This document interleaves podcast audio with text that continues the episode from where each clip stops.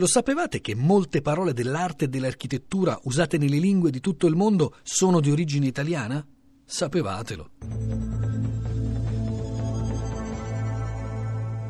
L'italiano è stato per secoli, e soprattutto nel Rinascimento, la lingua egemone nel campo delle arti figurative, quella a cui le altre grandi lingue di cultura attingevano per aggiornare la loro terminologia, quella che gli addetti ai lavori usavano nella comunicazione internazionale. È dall'italiano o dalle sue parlate locali che si diffondono in Europa voci nuove come grottesca, legata alla scoperta dei dipinti della Domus Aurea a Roma. Francese e inglese grotesque, tedesco grotesque, portoghese e castigliano grotesco. O come stucco, fresco, cioè a fresco, bassorilievo, piedistallo, ritratto.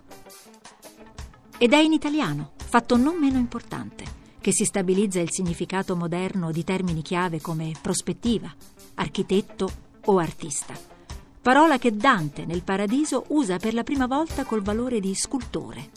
L'artista che all'abito dell'arte ha la man che trema.